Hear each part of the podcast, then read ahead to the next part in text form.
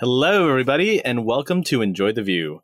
I'm Ben Hong, and today on our panel, we have Tessa. Hello. And our special guest for this episode is Alexander Lichsta. Alex, would you like to introduce yourself? Hey, for sure. Thanks for having me. So yeah, I'm a web development consultant at my own self-funded company, Development, and I'm also a Nuxt dot J S core maintainer. Very cool. I gotta say, I always admire people who are running their own consultancy business. I know that's a whole topic in and of itself, so we'll we'll touch on that on another time. Future episode coming. Yes. In terms of people getting to know you who might not have heard you talk at various conferences, let's talk about some of your origin stories. So when did you start getting involved with web development? So first time I really touched web development was when I went to school, was like fourteen-ish, I would say.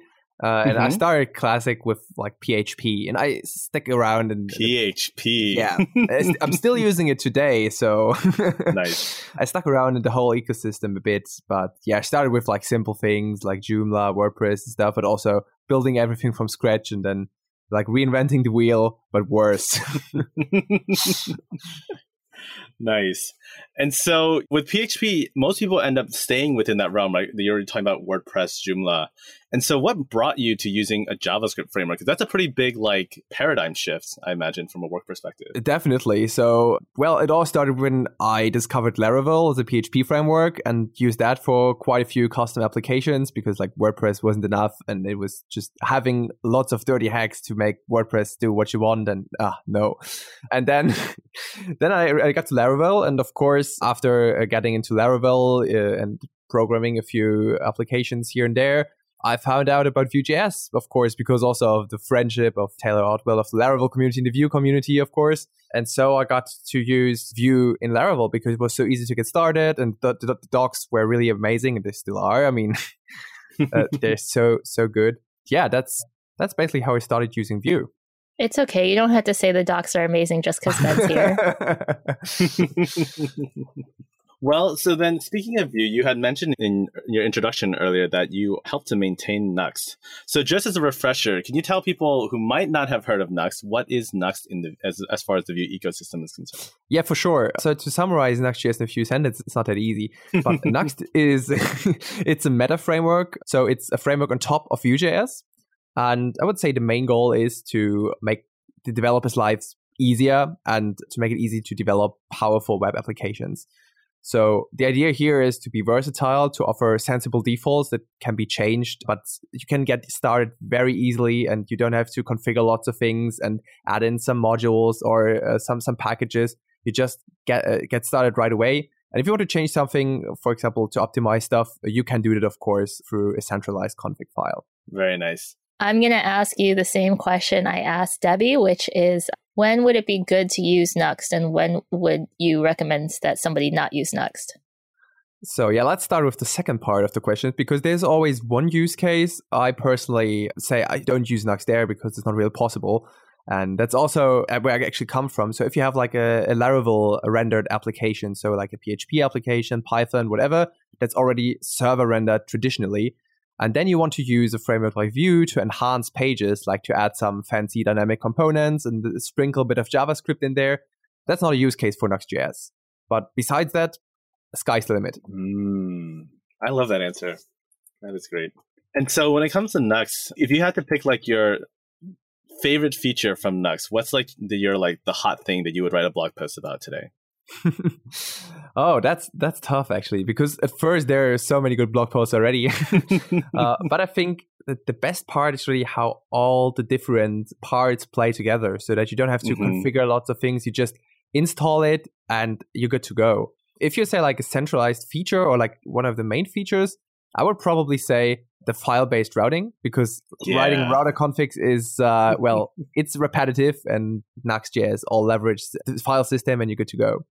So then definitely that one, that's one of my favorites. Yeah, that's definitely saved me a bunch of time not having to define routes manually. Yeah, same with Vuex modules if you use Vuex, right? Mm-hmm.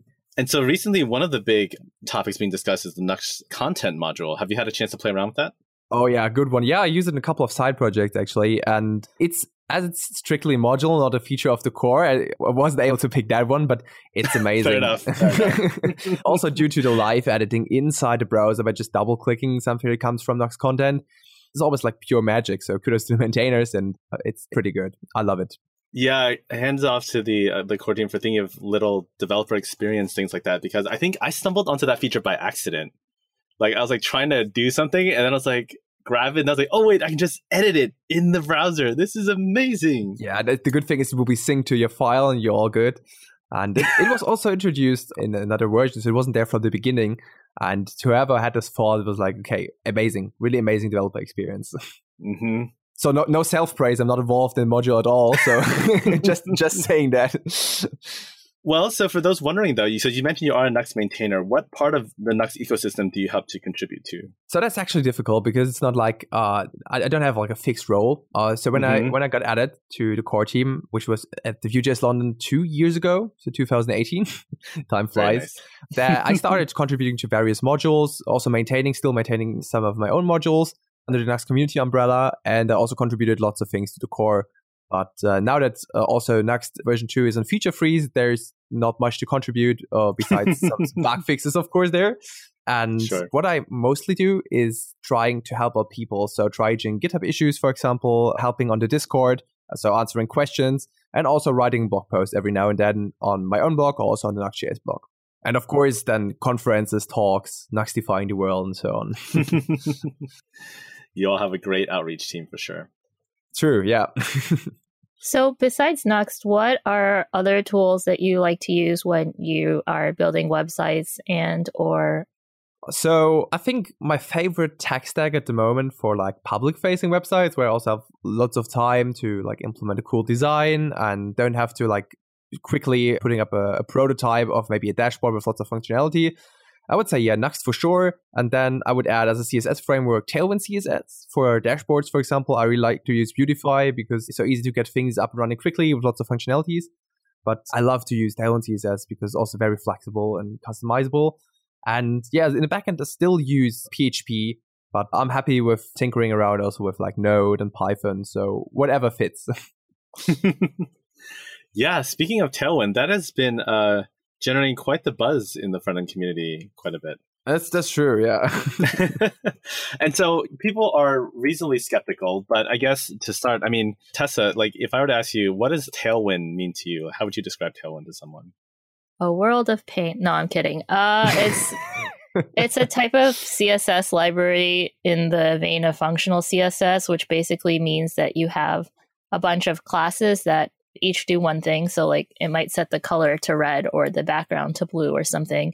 And so instead of having assigning classes or assigning styles to groups of elements by using selectors like classes, instead you are putting these single use classes essentially directly on each element inline to prototype out styles. What do you think, Alex, as someone who uses Tailwind a lot? Yeah, that pretty much hits the nail. The good thing here is that compared to frameworks like Bootstrap or also like Vuetify or Material Design in general as like a design system, you have the freedom to customize all the things. So for example, if someone built, like the Tailwind guys also did, uh, say kind of component library with uh, templates, then you can just grab them and basically it's just H T M L and C S S and you are free to change things around. Plus also Tailwind gives you, because it's very configurable and flexible, Uh, lots of options to enforce like style guidelines, and also it provides more or less a mini design system for you. So you don't have like five hundred shades of green in your uh, in your application and in your C S S, but maybe it's like ten and you're all good, or maybe even just three.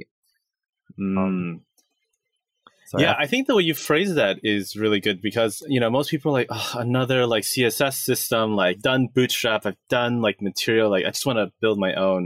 And I think the way you phrase it regarding a micro design system is a great way of thinking of it, because I've had the chance to play with it a bit too. And while there are times where certainly it's faster for me to write my own C S S, I think I agree with Alex in that it really does provide that structure, especially on a, as your team gets bigger, for like how utility classes are named, and just sort of it has an opinion that then you can then customize on top of it. And I think that's probably one of the things that makes it incredibly powerful and why it's so popular.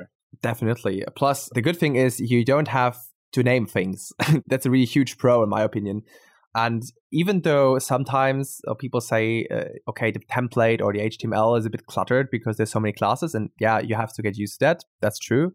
You know exactly how each of the D O M elements behaves more or less, because you directly see, okay, this component has, say, a rounded uh, corners, or this component mm-hmm. has a background of red five hundred, or whatever you configure your colors.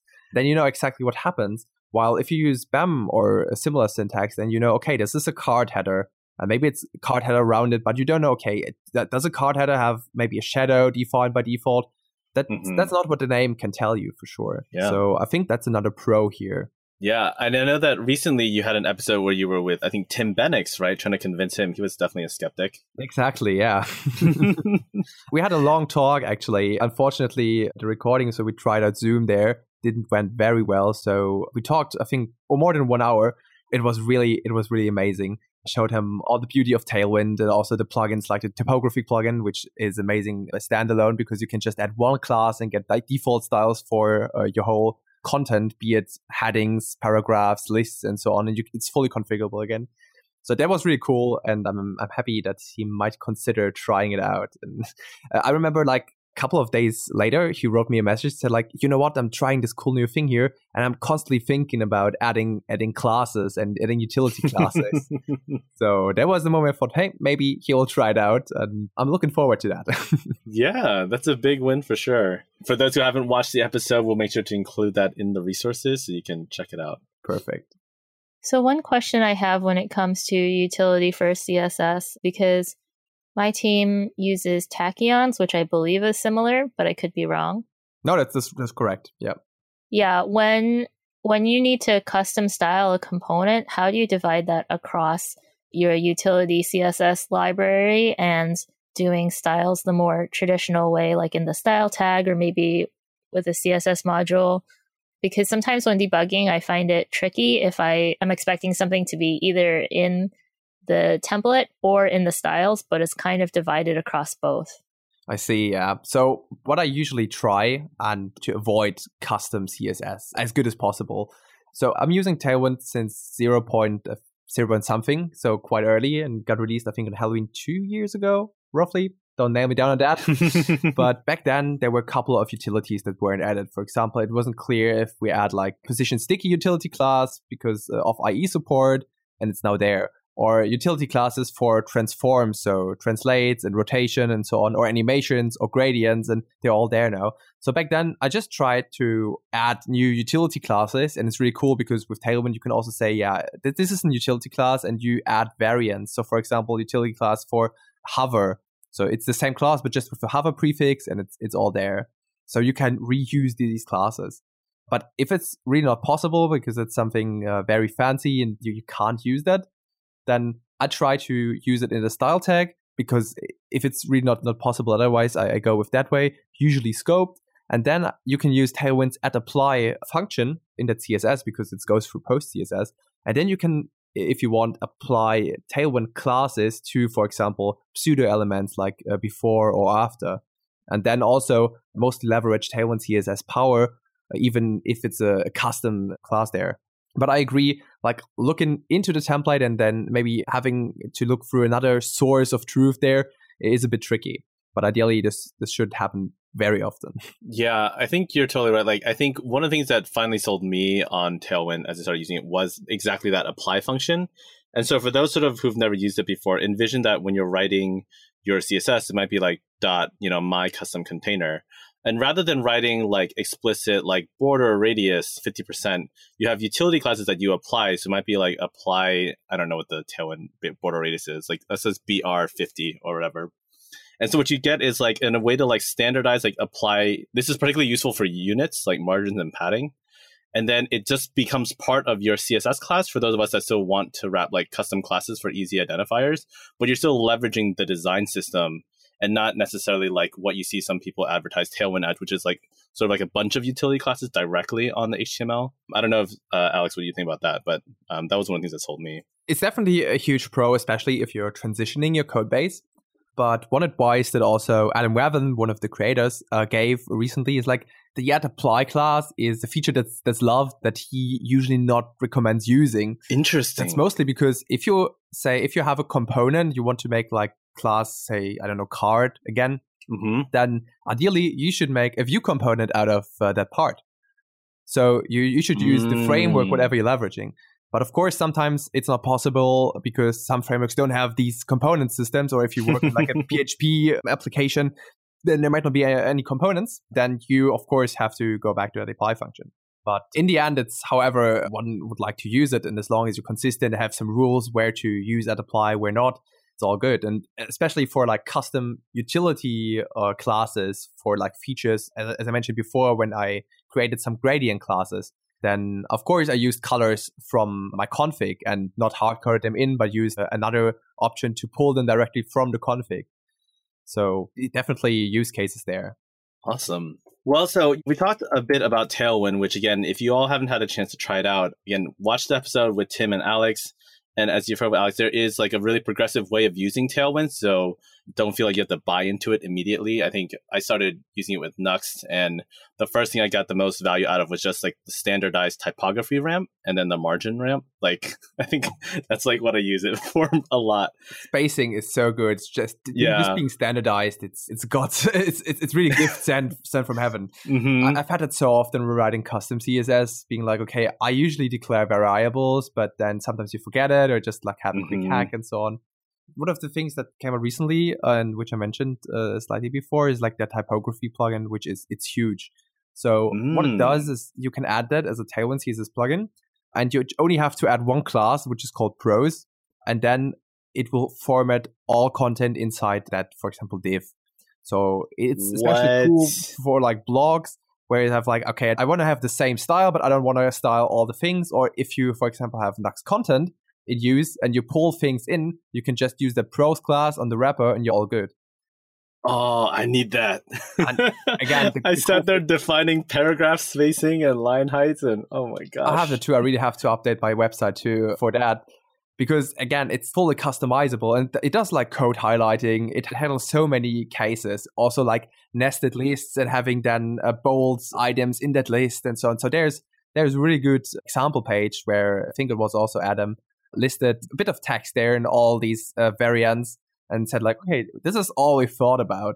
And again, it's it's one hundred percent customizable. So if you want to say it, that's what I usually do for links. If you hover over them, then by default, they're not underlined. If you hover over them, they're also not underlined. And I always want to change that to give a bit more feedback. So yes. this is just one line in the config to do that and you're all good. Wow. So again, well, I know what I'm doing after this. Really worth uh, digging into it. Plus, it works well if you also have a custom Tailwind config. You can configure all these stuff. And especially if you have a site that has to be like really, really custom, that's a perfect fit. Because again, it, it's not like every site looks the same with Tailwind. Uh, that's also what mm-hmm. they try to convey in the documentation. Uh, they give mm. a couple of examples of buttons. And then the people reading documentation really don't have the feeling, okay, these are the three types of buttons that Tailwind covers. This is just, these are three examples of what you can do with Tailwind if you want to. But if you want to have something totally different, it's all good. And there are also so many uh, larger websites made with Tailwind. For example, I think the latest Diablo website was also made with Tailwind that, that show like also very customized sites can be made with it. Very cool. So when it comes to Nuxt, I know recently at VueConf U S, I had the chance to hear you give a great talk about S E O. And this is something that web developers have talked about this, and this is like ancient technology. But I think we all know that S E O is so critical to like the life and blood of actually having, you know, basically our website surface when people are searching for things. And so I would love for you to talk a little bit about like, what is S E O like in, an, in a, just a regular Vue application world? Wait, why don't we start with what is S E O? Yes, actually, let's go even further back. Yeah. Yes. What is S E O, Alex? Okay, perfect. So S E O is search engine optimization. It's not rocket science. It's not witchcraft. So no worries. And it's basically how to optimize your page for the user and then for the search engines. Though it's called search engine optimization, the user is actually in the focus. Ooh, I like and that. And this is also what I, I tried to convey at the talk. It's not, first and foremost, it's really about the user, because thinking about that from a search engine's perspective, so like Google or Bing, they want to deliver the best fitting result to the user. So if you have an amazing page with great user experience and good content, exactly the content that matches the search intent of the person searching on Google and putting in the, the keywords, then why shouldn't they deliver your page as number one? So all you have to do for that is basically somehow conveying or giving giving Google information about, okay, what is your page about? And you do that usually by having good content. But of course, you can optimize that. And now there's also, of course, the part of the users, so the search engine users that click on sites, and they don't know if the content on your site is good if they have that list of results. So uh, your chance basically to advertise your content and to sell your content more or less to the user and say, okay, this is the best result, is through the title of your site. It's also the title in your tab above, and the thing called the meta description, which is a one hundred fifty, one hundred sixty or shorter description about exactly that subpage or page. So I would say these are more or less the basics. If you have that for every site, then you're already good to go. But of course, there's lots of like testing involved. What is the perfect title? Should I include my brand name or not? What is the thing that the users are actually looking for? This is also an important part. So understand if the user, if they're searching for some term, do they want to inform themselves? Do they maybe want to buy? Are they maybe looking for a comparison? So aren't they sure what they want to buy? All these things are important for S E O, and it's a quite broad topic, unfortunately. So it's hard to summarize in a couple of sentences. But yeah, basically, it's really about the user first, those called search engine optimization. Yeah, I love that paradigm because we always talk about optimizing for the algorithm, right? Like Google's algorithm. But putting it user-centric is a great way to sort of reframe the importance and humanizing the problem we're actually trying to solve when filling out these fields. It's what they want in the end as well. I mean, uh, Google created this, this huge algorithm that nobody really understands. Nobody knows how it works, mostly to figure out what's the best for the users. And of course, also what's the best for the company. But if they serve users good things, then people will use it. So one thing that I remember stood out to me about your talk at VueConf U S was that you mentioned sitemaps, which I feel like is a word that I haven't heard in a long time. So I was wondering if you could talk a bit more about that and how that plays into S E O. For sure. So in my opinion, every site should have a sitemap. And a sitemap is basically an X M L file that contains all important U R Ls for the site that you basically want to have indexed in Google and all other search engines. So usually if your, your sites are very well connected, so they're linked well to each other, they're discoverable by Google, you might not need a sitemap. But to ensure that all your pages are indexed, for example, if you have like a large web shops, a web shop with, say, thousands of products, then you get like subcategory sites and detail pages. And especially e-commerce, sites can blow up really quickly. So you want to put in the most important U R Ls and the things that Google really should index in that sitemap. But then also tell Google, okay, there is my sitemap. And you can do that by either submitting your sitemap through the Google Search Console, which is a tool for webmasters provided by Google, where you can like register a page and then just say, okay, this is my sitemap.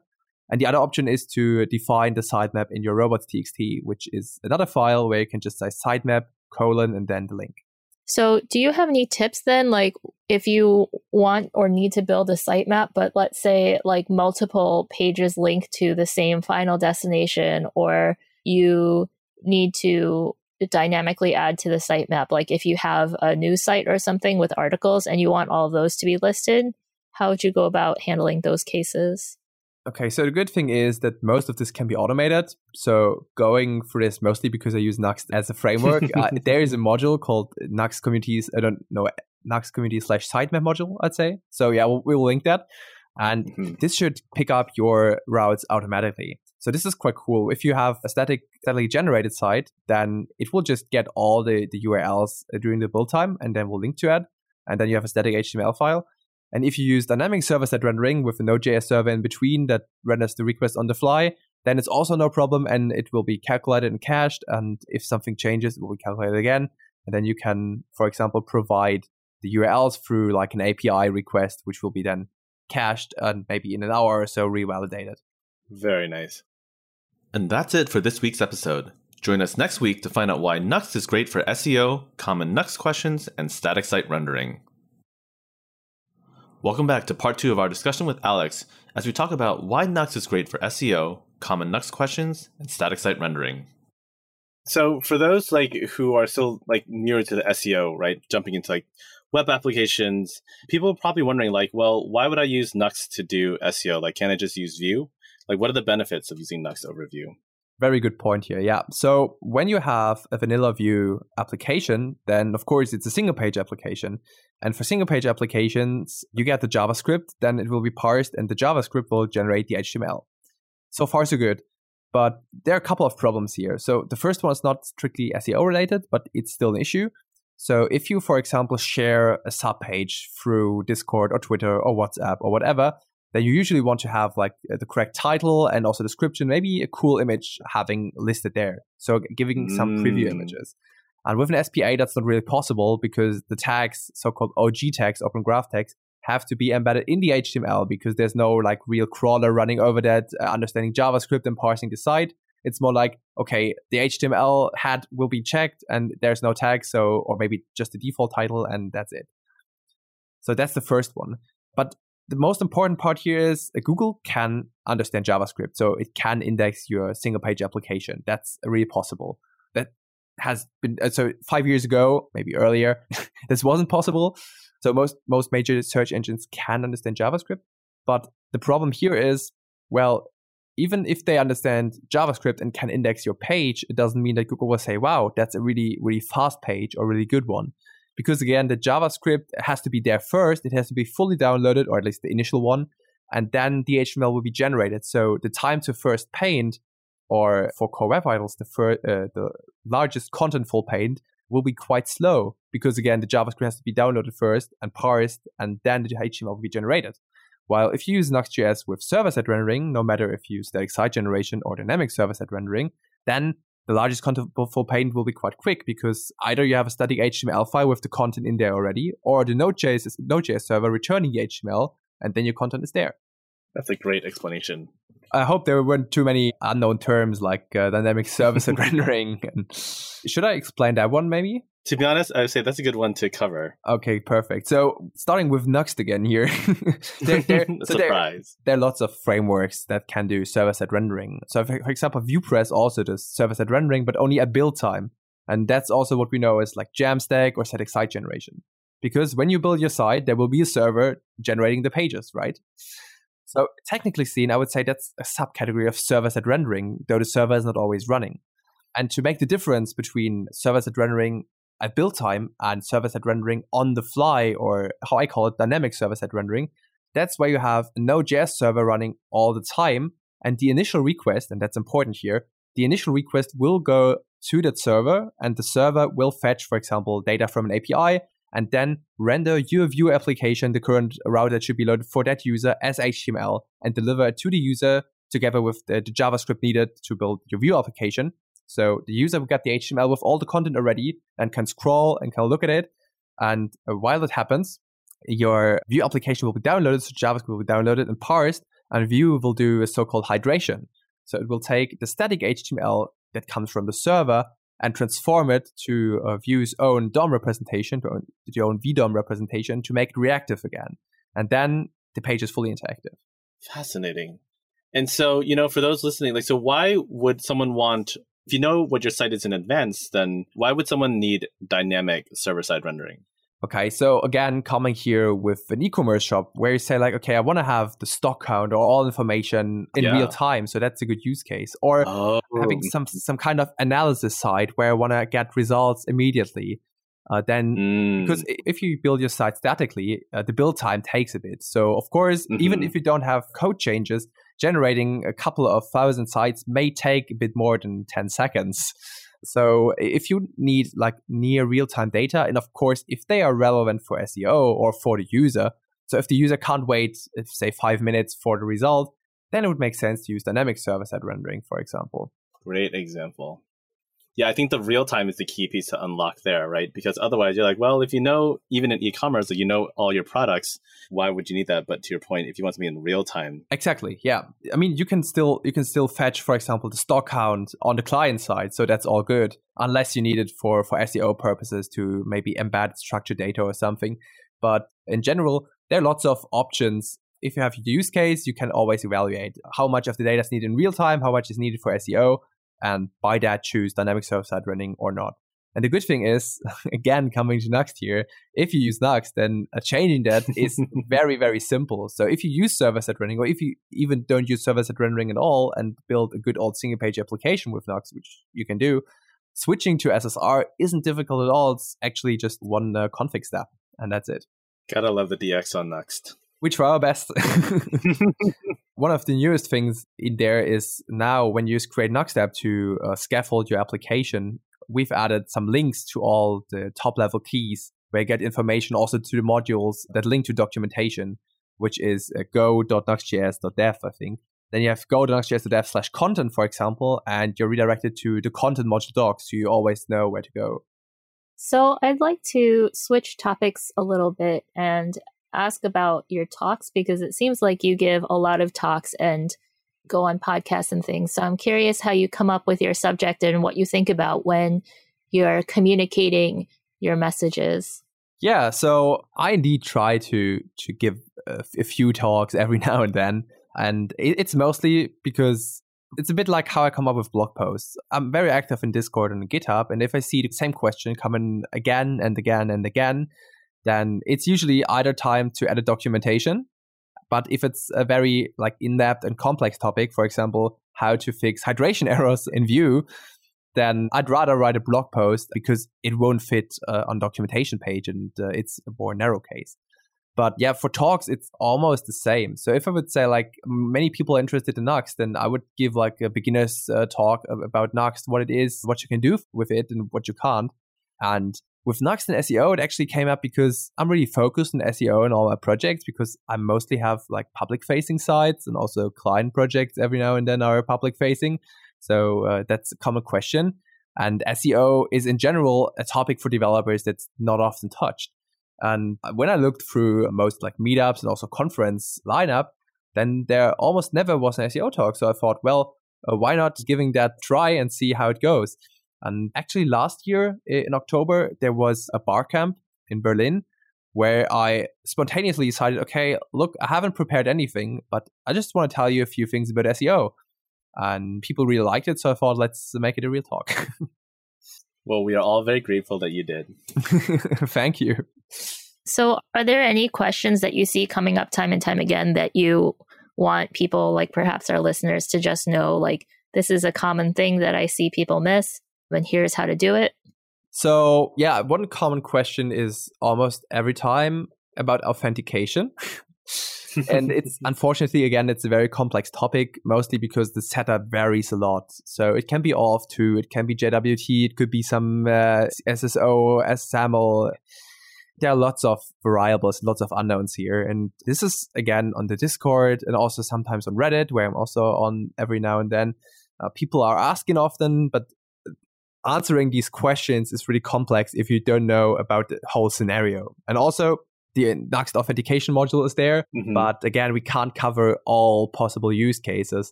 Plus, we are all no authentication experts, and neither the developers using Nuxt are mostly. So, right, don't want to assume that you're not, but that's a point here. So, if you, for example, don't understand how J W T workflow works, then it's tough to implement it. Mm-hmm. So, this is a common question, but unfortunately, there's no easy answer to that. Yeah. But I have a one more. I have one more common question, which is about Nuxt and Vue three. Yeah, very common. And the answer is, it will be ready when it will be ready. So can't, yeah, I'm familiar with that answer. Can't give an E T A, but the Vue Global talks are online. Sebastian and Puya talked a lot about Nuxt three, things coming up, the internals there, and changing things and ideas. A good thing is, a few things are already known, like there will be rewrite and TypeScript. So you don't have to, of course, you don't have to use TypeScript if you use Nuxt. Yay. But this will be really helpful, especially like for module authors and for people mm-hmm. who like auto-completion. So this is one point. And of course, while you're uh, on Nuxt two, you can use Nuxt.js composition A P I package, which gives lots of composable functions for existing things like fetch, static, async data, and so on. So I'm using that in a couple of projects, and it's amazing how well it works. So again, shout out to Daniel, who is mostly maintaining this here. Because again, it's not my work, not at all. I'm also, quote unquote, just a user, a happy colleague. And coming to that, maybe the last question here that I get quite often, should we wait for Nuxt three or should we use Nuxt two? It is a similar answer for, should we wait for Vue three or use Vue two back then when Vue three wasn't released? Uh, I would say use whatever you want right now, which is Nuxt two, and go for it and then do the migration. Mostly because I always have that philosophy. If you want to get things done, then just go ahead and start. And switching is always possible later, but you would lose lots of time that's valuable for like product feedback or seeing if maybe the whole approach doesn't work at all. You have to pivot in another direction. Mm-hmm. So to me personally, it's worth more just giving it a go and building something and then maybe switching later, because also migration will be as well as less painful as possible. So um, yeah, give it a go. If you like composition A P I like I do, use the composition A P I plugin and you're good to go. Great. Great advice. Yeah. Speaking of Vue three and Nuxt three, I'm curious also if you could share any common gotchas that you see when people are switching to Nuxt for the first time. Good point. So one of the most common gotchas is really server-side rendering, because it's really cool and it's amazing, but it comes with lots of complexity and people always underestimate that. And again, this was also one of my common gotchas at first.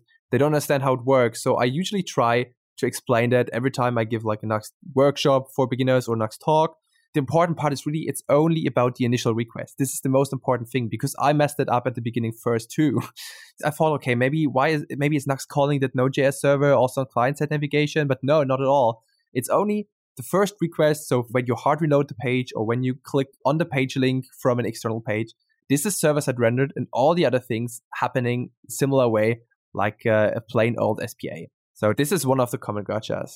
Yeah, that makes sense. I remember the the first and only time I used Nuxt, I was trying to build a portfolio site and none of my images were dynamically loading. And I was like, ah, oh, I thought it was the same as Vue. So I was just wondering if there are others like me out there. I actually made a blog post about that, because this is, again, a common question. People doing like, okay, how can I dynamically load my images, but even also in plain Vue? So that's also why when I said, okay, let's take a look under the hood. Why does that work? When I just have like non-dynamic string, why can it load my my image? But if I would say, okay, let's say add slash asset slash uh, then variable image name dot png, why doesn't that work? So interesting topic, actually. I'm also not like a Webpack expert, but at this time I, I dug really deep into it. And I thought, okay, if you mm-hmm. want to have a quick solution, click here. If, if you want to get all the integrated details, then read that post. That's also a very often asked question. Nice. Yeah, I was like, why doesn't it work? And I think one more thing is that, so if you're a Vue library maintainer or a Vue plugin maintainer, or however I want to call it, say a maintainer in the Vue.js ecosystem, then sometimes uh, S S R is not your first or your second or your third thought. So I've seen lots of libraries that don't have S S R in mind, and that's completely okay, because you can still use them on the client side only. But of course, you need to know how, and also you need to uh, evaluate if there are other options and if it's important for S S R or not. So uh, this is also a thing, how to use components that are not ready for server-side rendering, because that's the common error, like window is not defined, because on the server side, you don't have window or document available, because these are all browser-specific A P Is. So I think that's also one of one of the common gotchas here. Speaking of libraries, I'm curious because I don't know if it's in Vue three, but I remember in Vue two, you used to be able to pick like a render target of if you wanted to make your own package. And I'm curious if with Nuxt as well, that is like one of the recommended or potential use cases is to use Nuxt to build a library to be used by other developers. So Nuxt doesn't have that, like uh, the Vue C L I has that with uh, an option to export and to set the render target.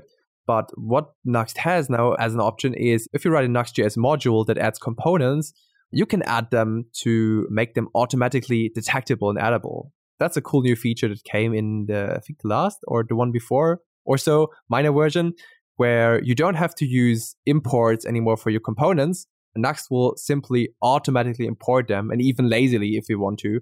So you don't have to declare them in your script part. What you can do is uh, just write the name in the template and you're all good.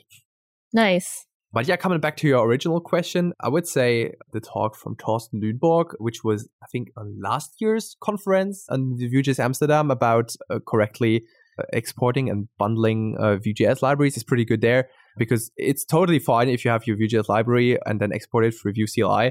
It's all good. And I always suggest people who import uh, other Vue libraries in Nuxt to import from source if possible. And then there is one common gotcha. So before I forget to mention that, all things in Node modules are by default not transpiled. So sometimes you have to add that specific library you're porting from source to be transpiled. Otherwise, it won't work. So yeah, not, not exporting the fully minified build, for example, but use the source files themselves to import, for example, Vue components to make the whole library tree shakeable. So not saying import from the module slash dist or something from node modules, but from the real .vue files. I see.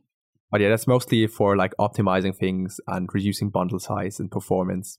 Nice. Sounds good. Well, as we start to wrap up, Alex, so if people have questions or want to hire you, where can people find you on the internet? So yeah, first of all, for questions, no matter what, if it's business inquiry or just asking what's the new coolest hot take on Nuxt dot J S, you can reach out on, on Twitter, of course, at the Alex Lichsta. It will be in the show notes, so no worries.